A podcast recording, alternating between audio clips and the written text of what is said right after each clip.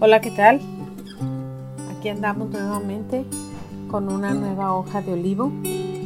Esta hoja de olivo es eh, como la continuación de la hoja anterior que era las verduras mis mejores amigas. Y esta hojita que es así como muy pegadita a la anterior es las verduras mis mejores amigas. Ah, pero a veces como son difíciles. Sí, a veces es tan difícil digerirlas, tan difícil comerlas porque tienen sabores extraños o, no se nos apetecen o realmente no entendemos el porqué de consumir las verduras, ¿verdad? Si es más rico un pedazo de pan o más sabroso pedazo de hamburguesa, ¿verdad? Que no está mal de vez en cuando pan de hamburguesa, pero porque hemos dado ese adjetivo tan fuerte a que las verduras son mis mejores amigas. Pues por las bondades y todo lo que platicamos, de todo lo que nos dan, ¿verdad? Pero también son difíciles. Y de eso quiero hablar hoy. ¿Por qué a veces nos cuentan tanto digerir las verduras? ¿Por qué a veces se dicen tantas cosas y ahorita el Internet está bueno, rebasada información, que sí bueno esto, que sí bueno el otro, que sí bueno para el cáncer, que sí bueno para ah, hasta para enamorarse y que sí es bueno hasta para este que los niños estudien más y se les quede mejor la información. Bueno, hay cada cosa. Pero ¿por qué son tan difíciles? Ah, pues porque tienen ahí sus temas ocultos como todos. Entonces, a mí me gusta mucho este como buscar conceptos en la Biblia que no se hablen de eso, porque en la Biblia se habla de todo. Nada más hay que buscarlos bien y vamos a encontrarlo. Entonces, quiero tomar el punto de la amistad. Así como puse, ¿por qué pongo las verduras mis mejores amigas? Porque, porque son, ¿qué son los amigos? ¿Qué es la amistad? Pues los amigos, piensen ustedes en ahí en este momento, ¿qué es para ustedes un amigo? Pues alguien que está ahí, que es empático, que es generoso, que puede ser tu hombro cuando yo cuando necesitas un hombro o como la Biblia dice hay que reír con los que ríen y llorar con los que lloran, es decir, que existe una empatía de ambos lados. En la Biblia, en Proverbios, que es el libro de tantas este eh, pensamientos y verdades sabias y universales, que son lo más interesante, que en todos lados se cumplen. Dicen Proverbios 17, 17, en todo tiempo ama el amigo, todo tiempo, no nada más en tiempos de abundancia, eh, hablo abundancia de salud, de bienestar, bueno, y por qué no hasta económico, ¿verdad? Pero también el tiempo de vaca flaca, el tiempo de no poder demostrar bien la amistad o demostrar amistad y no ser muy bien este, de vuelta esa, esa generosidad, ¿verdad? Pero la Biblia dice así, en todo tiempo ama el amigo, es como hermano en tiempo de angustia. Y bueno, se le da en una connotación igual de hermano, ¿no? De lazo filial y de sangre. Entonces es un nivel muy alto. Entonces la pregunta es, ¿somos buenos amigos? ¿Tenemos amigos? Y la Biblia lo dice así, el hombre que tiene amigos ha de mostrarse amigo. Es decir, pues va de ida y vuelta. Y esa amistad pues perdura por mucho tiempo, ¿no? Un verdadero amigo está en, todo, en cualquier tipo de momento, dice. Ah, en otro de los versículos viene, hay amigos que llevan a la ruina y amigos más fieles que un hermano. Pues yo pienso, si son amigos que te llevan a la ruina, pues no son tan amigos, ¿verdad? O te llevan con ellos a sus intereses, ¿verdad? Este, en otra manera de decirlo, dice, hay amistades que se rompen fácilmente, pero hay amigos más fieles que un hermano. Y bueno, pensando en ese amor filial, como lo comenté. Pero bueno, Entonces, el tema sí aquí es la amistad. ¿Cómo, la, cómo, cómo es constante? La pregunta se mantiene por toda la vida. Pues yo creo que hay amistades que tenemos desde la primaria, secundaria o los más jóvenes estarán en la carrera. Y bueno, como yo, que tengo amigas desde la primaria y seguimos. Y nos gozamos en nuestros tiempos, a veces nos separamos, a veces por tiempos, por las cosas propias de cada vida y de repente ahorita pues nos volvemos a, eh, a, reencontrar y bendito internet y bendito Facebook, ¿verdad? Que para algo sirve encontrar esas amistades y a veces volvemos a ver a alguien y es como si no hubiera pasado el tiempo. Y te conectas luego, luego y platicas y bueno, y te pasas muy buen tiempo y es un reconfort para el alma, ¿no? Este, pero ¿qué sucede cuando pasan cosas como dice aquí en tiempos difíciles? Y yo les quiero compartir qué sucedió con mis amistades en mis tiempos difíciles. Cuando Marcos, mi hijo, era pequeño y todavía no teníamos diagnóstico y estaba así imposible de incontrol, no control, incontrolable, no dormía, crisis, no hablaba, bien extraño, nadie me daba diagnóstico, nadie sabía nada y la que menos sabía cómo tratarlo tal vez era yo. No comía, todo mordía, no, no, era decir, pero ¿para dónde? No ya ni por dónde. Ahora sí agarrar el tema de la vida de mi hijo. Y un día recibí, este tenía un grupo de amigas de ahí, de la escuelita de mis hijos, y llegó mi hijo el mayor, llegó con una invitación para una fiestecita infantil, las famosas piñatas. Samuel tendría pues siete añitos, seis añitos.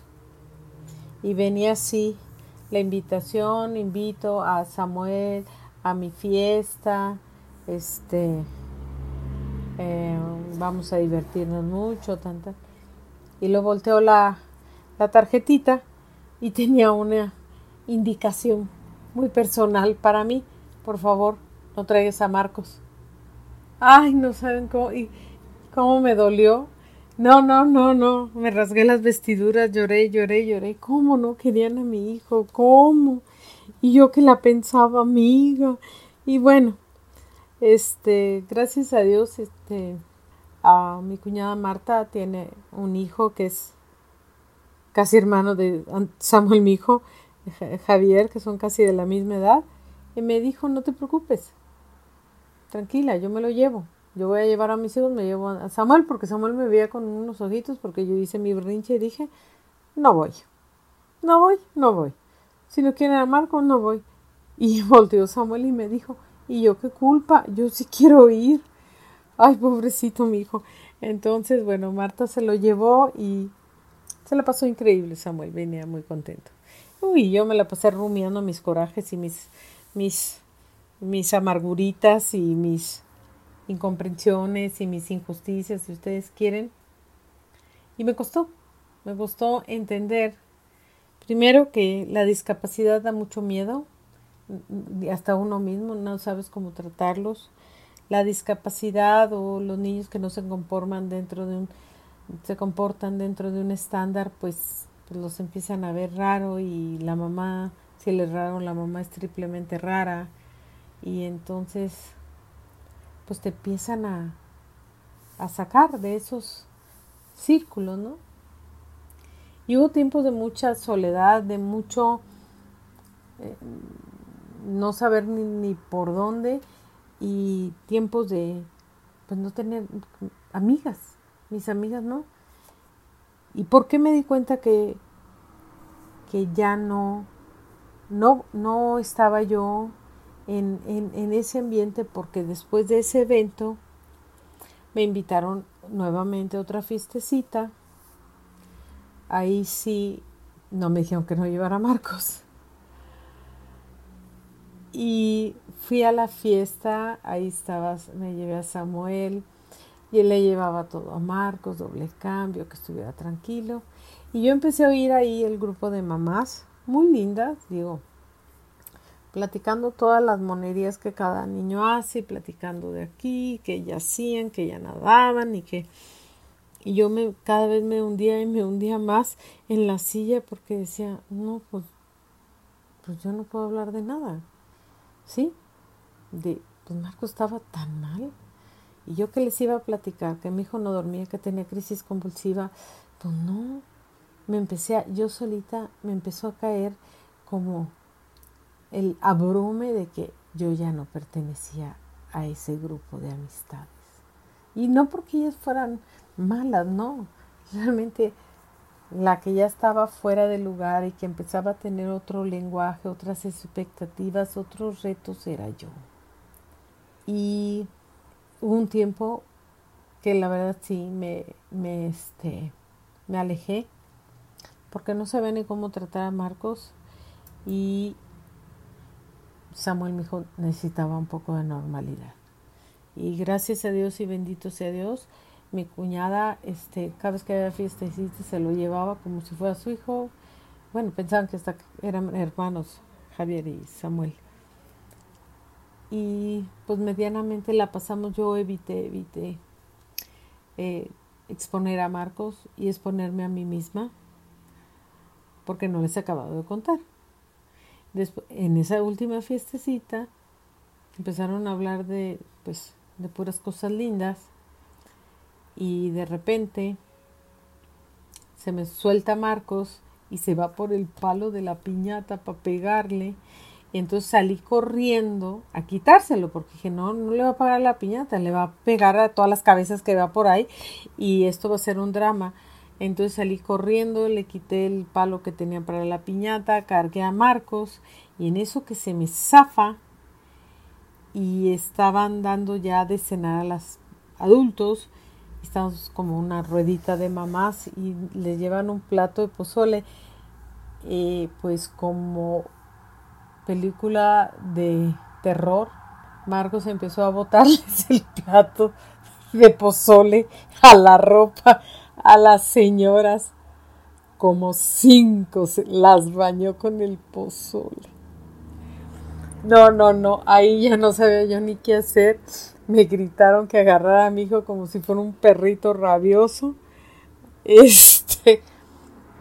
Y entonces pues yo agarro a Marcos de un lado y voy por Samuel y Samuel que apenas le iba a pegar a la piñata, mamá, pero yo quiero que no, vámonos, pero es que vámonos, yo ya no sabía ni por dónde. Entonces, ya me subí al carro, amarré a los niños en sus sillas y me solté a llorar. Me solté a llorar. Porque yo, veía eso tan abrumador y que ya no sabía y lloré lloré lloré. Pero no enojada con nadie, estresadísima. Y luego va Samuel y me pone la manita en el hombro. No te preocupes, mamá. No es para tanto. Yo no le quería pegar a la piñata mucho. Nada más quería mis dulces ay, no, no, no. Entonces le dije, a ver, dije, no, no me pude ir así. Acerqué el carro a la puerta. Le dije, Samuelito, bájese por sus dulces. Vaya, por la, vaya con la mamá del niño de la fiestecita y dile que ya te vas, que muchas gracias y que te dé tus dulces. Pues dicho y hecho. Se bajó, fue por sus bolsitas de dulces y ya se subió. Y cuando se subió con su bolsita, ¿Qué, ¿Qué, creen que traía? Otra bolsa para su hermano. Y volvió y le dijo, no te preocupes, Marcos, yo tengo tus dulces. No estaba tan bien la fiesta, ¿sí? Pero sí le quería pegar a la piñata. Pero te perdono. No, no, no, no, lloré, lloré, lloré, lloré, lloré por la lección de, de empatía de mi hijo mayor con mi otro hijo, por la lección de, valores que él, que el mismo Samuelito tuvo en ese momento, que era lo importante. Y bueno, me dije, ya entendí, no es mi lugar. ya no pueden ser las amigas las mismas que tenía porque mi vida ya cambió. Mi vida ya no está en una fiesta infantil normal. Yo ya no me puedo parar por aquí. No por vergüenza, no, porque yo no podía exponer a mi hijo a cosas que no entendía y que podía ser agredido o agredir sin, inconscientemente y a la vez yo no podía exponer a, a Samuel pues a tantas cosas, ¿no? Eran chiquitos, ¿no? Entonces, pues sí, tomé un tiempo y pues me dediqué a mis hijos, dejé, no volví, no iba a fiestas infantiles, salvo iba, dejaban, Samuel lo recogía, este, si había alguna oportunidad de, dejar con Efraín, este, eh, a Marcos y poder ir un ratito con Samuel, pues lo haría, pero ya no. Y así me vine a la Ciudad de México, con esa sensación de vacío, con esa sensación de, pues como mujer, las mujeres nos encanta, somos gregarias, somos, nos unimos, esto está desde siempre en las mujeres, desde los mercados, ir a por el agua en la, hasta en el Antiguo Testamento iban todas las mujeres juntas, regresaban, porque sí somos las mujeres, nos gusta la compañía y nos gusta platicar. Pero yo llegué así y era una, algo que me faltaba. Cuando yo llegué al centro de autismo y empecé a ver a los niños, lo primero que dije, ¿y las mamás? ¿Dónde están las mamás de todos estos niños? Y gracias a Dios ahí encontré a mis grandes, grandes amigas, mi querida Emita Peterson, la mamá de un chico con autismo sordo y ciego, una guerrera de las guerreras que ya está con el Señor, hace tres años se graduó, y mi otra queridísima amiga Leti Domínguez, mamá de una niña con síndrome de Red, otra hiperguerrera. Y conocí otras, otras más mamás y nos sentábamos afuera a veces frentito del centro de autismo a tomar café, ahí había un cafecito. ¿Y de qué platicábamos? Pues ya no platicábamos de las fiestas infantiles. Platicábamos de terapias, platicábamos cómo le hacíamos para que uno durmiera, para que el otro no se desvistiera. Pero eran temas difíciles. A veces nos reíamos nosotras de nosotras mismas, que eso es muy sano. Pero en ese dificultades y en esas rarezas y tristezas también, que es la discapacidad, encontré unas grandes amigas, encontré, pudiera decirlo y sin ser cursi, almas gemelas en cuanto a buscar la, en el interior de uno la fuerza para sacar adelante a nuestros hijos, algunos con muchos retos, con muchas necesidades de apoyo y, el estar acompañadas y darnos esos consejos, esos alientos, no te apures, mira, o la verdad sí está muy complicado Cecilia, pero mira, vamos a hacer esto, ¿no? Yo me acuerdo mucho con Emita Peterson que cuando nació Sam Andrés, mi hijo, pues era un niño sano completamente yo le decía Emita, es que un día le dije, es que aprende solito. Pues yo venía de batallar muchísimo con Marcos. Y volteé así muy seria y se me queda viendo, sí, y eso es gratis. Ay, ¿cómo nos reímos? Pues sí, no había terapias. Y así nos reíamos de nuestras circunstancias.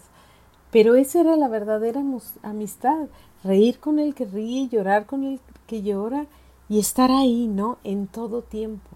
Y así nos hicimos, pues más que amigas, éramos como hermanas. Eh, Leti nos hablaba, eh, Paulina ha estado mal todo el día, ayúdenme en mi oración, no pueden pasar por mí. Entonces era, no nada más era un, ahí vamos a hacer algo así, ah, como social, no, era verdadera ayuda. Era de veras, a veces era esa bocanada de aire que necesitaba uno. Y esas fueron mis, y son mis verdaderas amigas. Y así, a lo largo de todo este tiempo, con Linka, con la fundación, que Dios me ha permitido viajar por muchos lugares, muchos países, me he encontrado igual grupos, grupos lindos de papás, de padres de familia, médicos también, profesionales, dentro de toda esta discapacidad, que hablamos el mismo idioma. Y he encontrado gente tan valiosa, tan extraordinaria, que digo, gracias Dios mío, que dentro de toda esta vorágine de cosas malas hay perlas escondidas, que son valiosísimas. Y ahí están también nuestras hojas de olivo.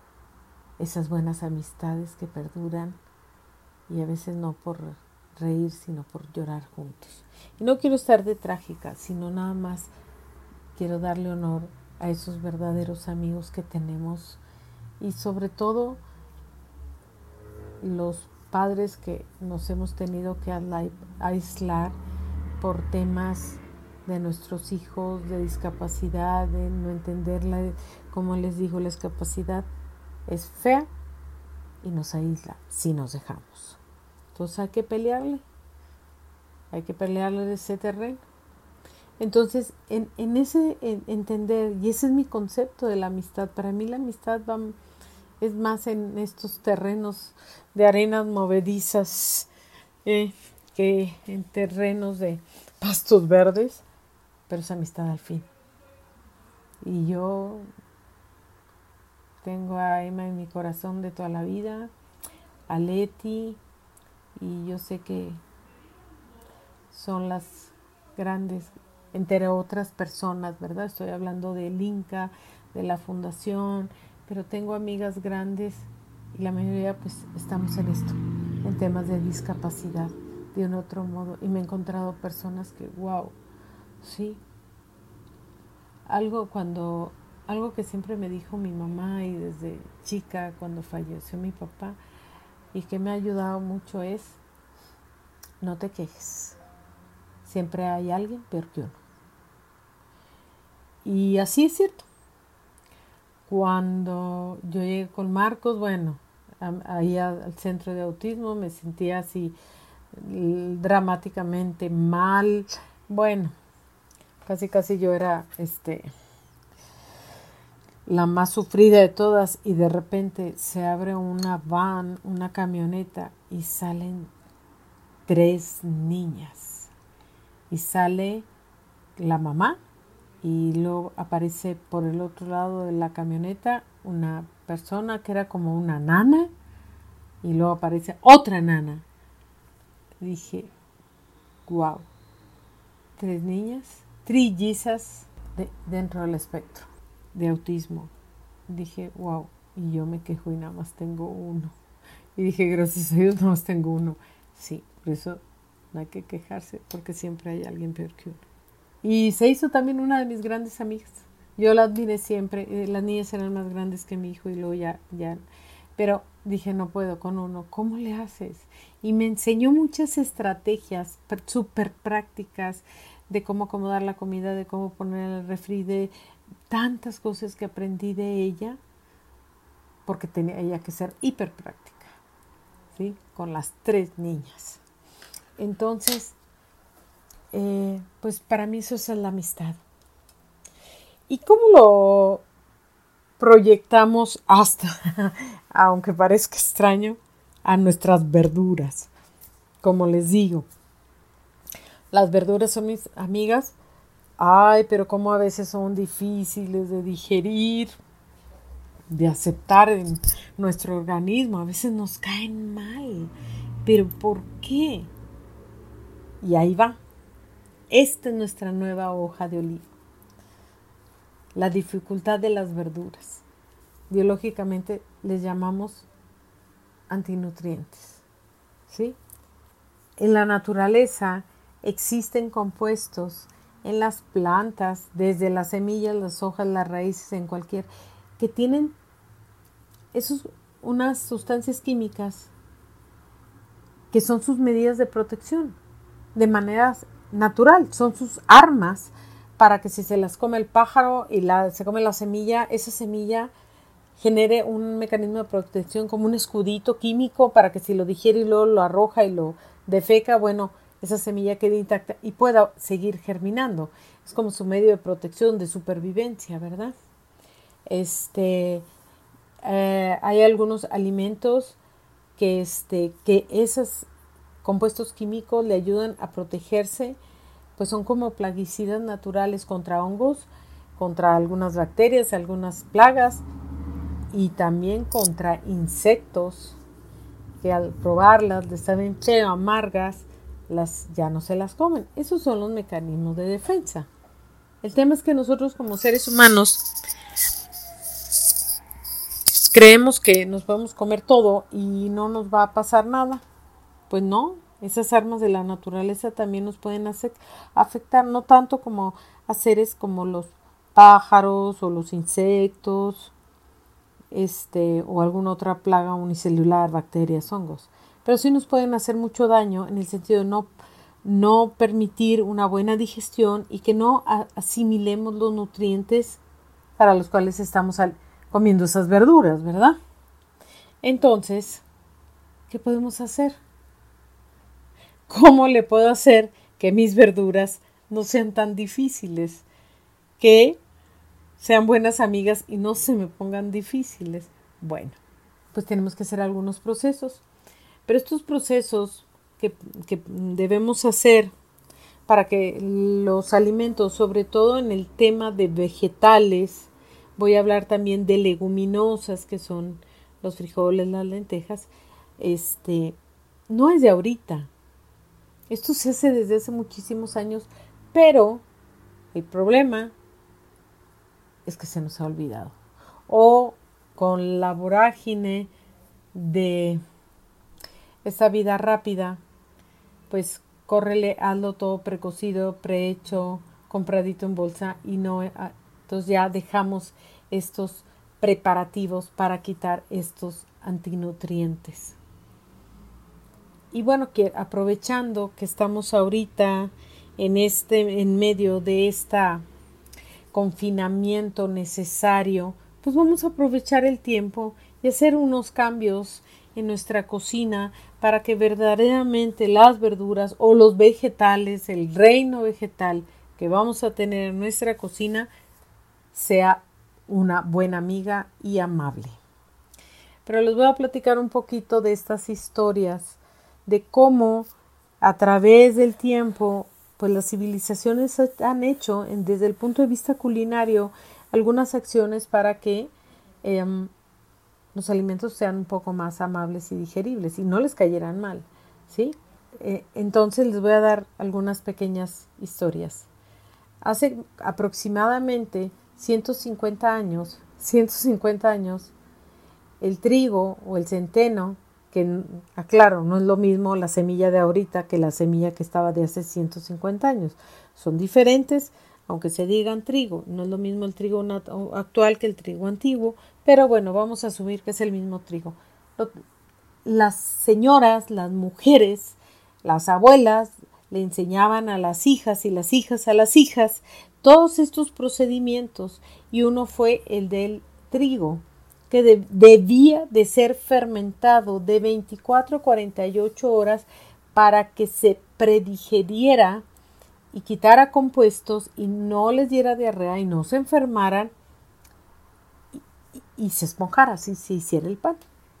Bueno, todo este proceso de fermentado de la masa del trigo, pues es la famosa masa madre, que ahorita está volviendo otra vez. La masa madre es una masa, una harina de trigo y, o centeno fermentada. Se deja reposar y solita va fermentando. Ese fermento es un proceso de degradación, de desnaturalización de algunos almidones, de algunas proteínas propias del cereal que, que está en juego. En este caso puede ser las gliadinas del trigo y por eso estamos regresando a la masa madre porque nos cae mejor o es más digerible la masa madre que el trigo de barra de, del súper. ¿sí? En África se fermentaba el mijo, que es otro cereal, por varios días para producir una papilla nutritiva y así se les daba a los bebés. en América, tanto los frijoles y las maíz, los aztecas, este, así como las semillas de calabaza, se remojaban en salmuera y se ponían al sol. ¿Por qué? Ahorita les voy a platicar por qué. ¿Qué es lo que pasa cuando hacen estos procedimientos? En Europa la avena siempre fue remojada. En Oriente el arroz y las lentejas se, eh, se dejaban ahí fermentando y hacían unas masitas ahí este, fermentadas muy nutritivas que se usaban mucho para la nutrición infantil y para todo el mundo, pero en especial para los niños. La soya en Oriente, no la que conocemos aquí, en Oriente también siempre era fermentada, de la cual se generaba el miso, el tem, el nato. Y bueno, muchas este, civilizaciones han hecho procesos de germinación y fermentación de estas verduras. ¿Y para qué hacían todo esto? Remojar, germinar, fermentar, y lo que sabemos de las tortillas o del maíz, nixtamalizar, pues, que era hacer biodisponibles los alimentos, es decir, que se quitaran esos antinutrientes, reduciéndolos, transformando o desactivándolo. Entonces, hay diferentes compuestos que con estos procesos de fermentación podemos eliminarlos y hacerlos asimilables los alimentos y que sean muy nutritivos. Hay muchos antinutrientes, les voy a platicar los nombres, algunos son muy feos, pero bueno, es, es, cultura, ¿sí? Los antinutrientes pueden, pueden ser fitatos, oxalatos, lectinas, fitoestrógenos, taninos, avidinas, saponinas, goitrógenos, inhibidores enzimáticos, que esos son como los nueve más este, importantes que evitan la absorción de minerales, de vitaminas y nos evita que podamos digerir bien carbohidratos y proteínas. Y bueno, entonces, pero ¿cómo le puedo hacer? ¿Cómo le podemos hacer para hacerlos nuestras mejores amigas y que no sean tan difíciles? Bueno, voy a dar algunos conceptos. Por ejemplo, los fitatos. Los fitatos vienen del ácido fíctico y están en este en muchos granos, semillas y los fitatos son el mecanismo de defensa contra plagas, pero evitan que se absorba el hierro, el calcio, el zinc. Quienes tienen fitatos, o sea, ¿qué alimentos lo tienen? el sésamo o el ajonjolí, el arroz integral, la avena y el cacahuate. Entonces, ¿qué podemos hacer con estos alimentos? El sésamo, con esa situación de cocción, bueno, medio cocción, ¿no? que lo tostamos, ya entra en fuego y hace una desnaturalización del, del, del ácido fítico. El arroz integral hay que remojarlo, la avena hay que remojarla y los cacahuates pues de preferencia que sean naturales y este y no consumir muchos porque son bien complicados los taninos eh, que se encuentran en las uvas roja eh, la espinaca y las habas eh, cómo se puede hacer para quitar esos taninos eh, con calentamiento se naturalizan. Por eso las espinacas, por favor, y ahorita las vamos a volver a mencionar, hay que cocerlas. Nunca se comen crudas. Esas benditas ensaladas de espinaca cruda, no, están llenas de taninos y, es un hierro, aunque es de una hoja, no está biodisponible. Necesita el, la cocción para hacer disponible el hierro. Si no nos consumimos esas espinacas y son como comer clavitos, lastiman muchísimo el intestino. He visto muchas, sobre todo mujeres con sus grandes tazones de lechuga que viven con colitis. Dices, ¿cómo? Si vive de lechugas, pues sí, pero se las come crudas. Entonces, espinacas y acelga, no, no crudas, cociditas. Y con el, con el proceso de cocción, de calentamiento, con eso tienes y bajas oxalatos y bajas taninos. Estos este, taninos pues me evitan que se tome, eh, evitan la absorción del hierro, del cobre, que es importante, el zinc y la B1. ¿Y cómo podemos saber? Pues al tomarlos nos da inflamación, diarrea. Entonces, pues como les digo, este hay que evitar consumirlos crudos. Luego los oxalatos, que es otro antinutriente que se encuentra en las espinacas, ya ven, nuevamente se las nombro, las acelgas, los cacahuates o maní, la almendra, los frutos rojos. Eh,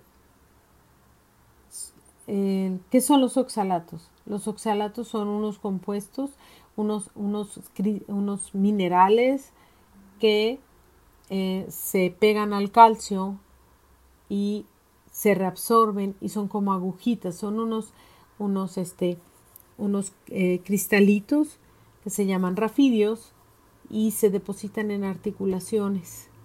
Entonces ahí es un tip si te duelen las articulaciones, si eh, sientes que te pica el cuerpo o los niños empiezan a rascar y no es comezón, es ardor, es molestia, puede ser por el acto consumo de oxalatos. Entonces, este, uno, ¿cómo quitamos los eh, alto nivel de oxalatos? Cociendo. Entonces vemos que la mayoría de las verduras, por eso recomiendo consumirlas cocidas. Yo no estoy de acuerdo por todo esto y lo que falta de platicar yo no estoy de acuerdo con ser cruda y vegana. Lo respeto, pero uno, no tenemos cuatro estómagos como los rumiantes. Nada más tenemos uno y a veces no nos funciona ni bien.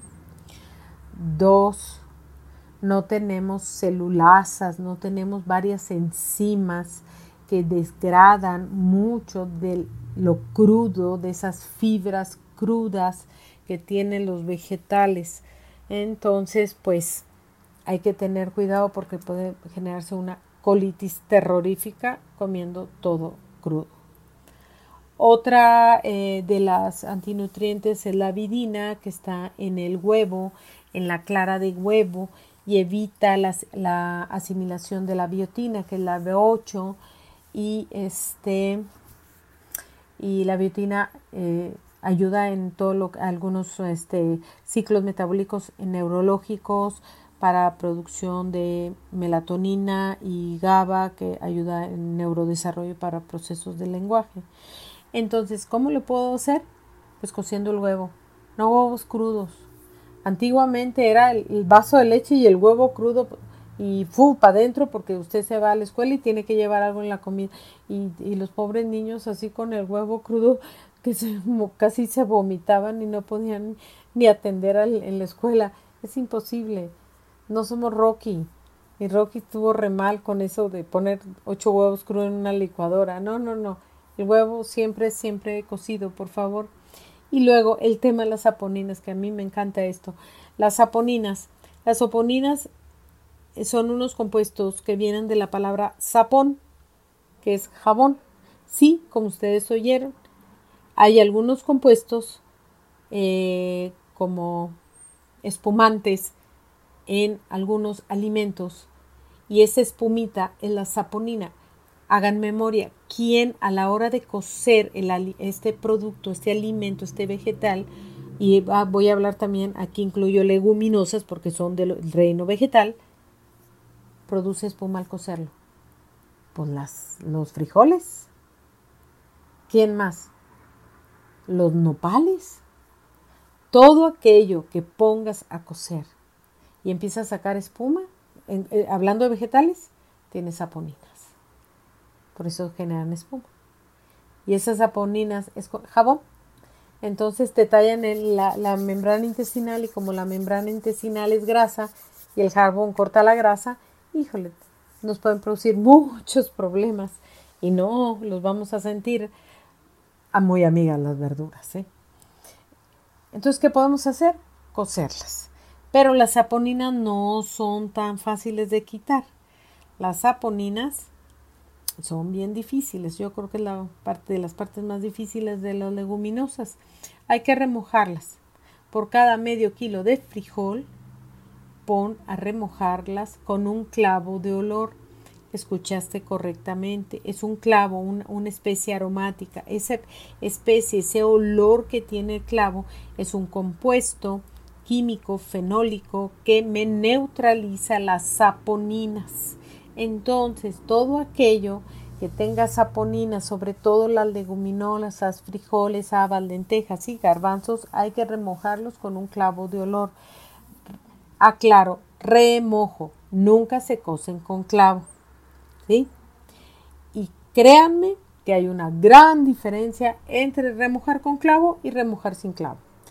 Hay una gran diferencia y los frijolitos remojados con clavo pasa de noche la inflamación. ¿Qué alimentos en general tienen saponinas? Bueno, como lo comenté, todas las leguminosas, la avena, por eso hay que remojarla, las berenjenas, las berenjenas se filetean y se ponen en agua con sal. Le puedes poner el clavo al, agua de remojo de la berenjena, la dejas una media hora y el agua cómo se va a poner así turbia. Esos son saponinas y pueden ser también lectinas. ¿eh? Y los nopales. Los nopales, igual que las leguminosas, tienen saponinas y tienen nopales también tienen oxalatos. Entonces, eh, con estos eh, procedimientos vamos haciendo mucho más fáciles y más amigables nuestras verduras. Luego, ya me lo termino. Eh, las lectinas. Las lectinas son unos compuestos que son como gomas y nos lo comemos y envuelven a la célula como en una, así como en una capsulita de esa goma y evita, por ejemplo, que la insulina entre. Entonces, por eso dicen que los frijoles que tienen lectinas elevan el azúcar a personas diabéticas. Y es cierto, ¿sí? Pero el frijol no lo debemos de, de suspender de la, de la alimentación. Tenemos que prepararlos de manera correcta para volverlos buenos amigos nuestros y en especial también con los niños. Todo lo que son frijoles, habas, lentejas, garbanzos son maravillosas proteínas vegetales con gran cantidad de nutrientes, calcio, hierro, este, que podemos obtener de estas leguminosas. Eh, los goitrógenos son unos alimentos que pueden hacer más lenta nuestra tiroides porque evitan que se absorba el flúor este, o van directamente a, las enzimas este, tiroideas. Entonces, ¿cuál es el número uno de los goitrógenos? La soya. Y también contiene goitrógeno el cacahuate o maní. Entonces, ¿qué tengo que hacer para todo esto? Como lo fui comentando, nuestras hojas de olivo o armas contra las armas de, de los vegetales para no poderlos absorber, ¿qué va a ser? El remojo, el germinado, fermentado, la cocción, como la vimos en muchos casos, con eso se quitan mucho de estos antinutrientes y nixtamalizado las tortillas. Eh, son las mejores. ¿Qué es nixtamalizado? Pues remojar el maíz con cal. El cal vuelve alcalina el agua, vuelve alcalina la solución y, quitamos diferentes compuestos este, eh, antinutrientes. Y el otro punto, los germinados. Hagámonos este, prácticas. Podemos germinar cualquier semilla y las podemos germinar en casa. Las germinados es eso. Una semilla que germinó, una semilla que reventó, una semilla que está creciendo, que es viva y está generando una plantita. Y esas, esos germinados nos dan vida a nuestro intestino, nos dan muchas enzimas nos dan gran cantidad de fitonutrientes eh, que tal vez de otra manera no podemos absorber. Entonces procuremos germinados. Y ya ahí está por internet unas charolitas, te venden hasta las semillas, las pones, se riegan y hay que escurrirlas. El tema es la inclinación del frasquito ya para germinar y tienes tu alimento fresco en tu casa y sobre todo súper, súper biodisponible todos esos nutrientes.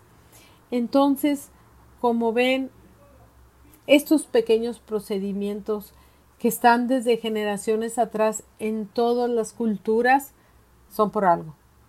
No son cosas así que, ay, bueno, es que no tenían microondas, no. Tenían tanta sabiduría porque conocían la naturaleza, conocían cómo hacerlo disponible todo esto. Así que tenemos que buscar nuestras acciones ah, para poder fermentar, germinar, remojar y tener así nuestras verduras como las verdaderas amigas y que sean para siempre. Que esto que yo les comparto, mi objetivo, mi deseo es que lo ingreses en tu rutina diaria. Eh, el germinar, el fermentar, el remojar, pues sí, cuesta un poco más de tiempo, un poco más de poner clavo y eso, pero nos da calidad de vida. Y eso es como puede prosperar nuestra persona, nuestra alma, nuestro espíritu, teniendo calidad de vida.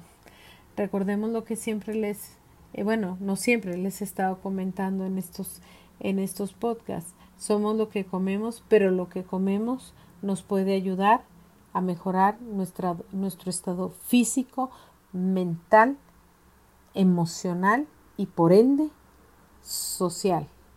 Y así hacer de las verduras nuestras mejores amigas, aunque sean difíciles. Se les va a quitar lo difícil y se van a hacer nuestras mejores amigas. Bueno, pues espero que sea de utilidad este podcast les voy a estar poniendo algunos tips en mi Facebook, Cecilia Fernández, o en Instagram, Cecilia Ceci F Fernández 06 y ahí vamos a poner unos poquitos de estos tips y qué puedes remojar, cuánto tiempo, algunos, algunas estrategias.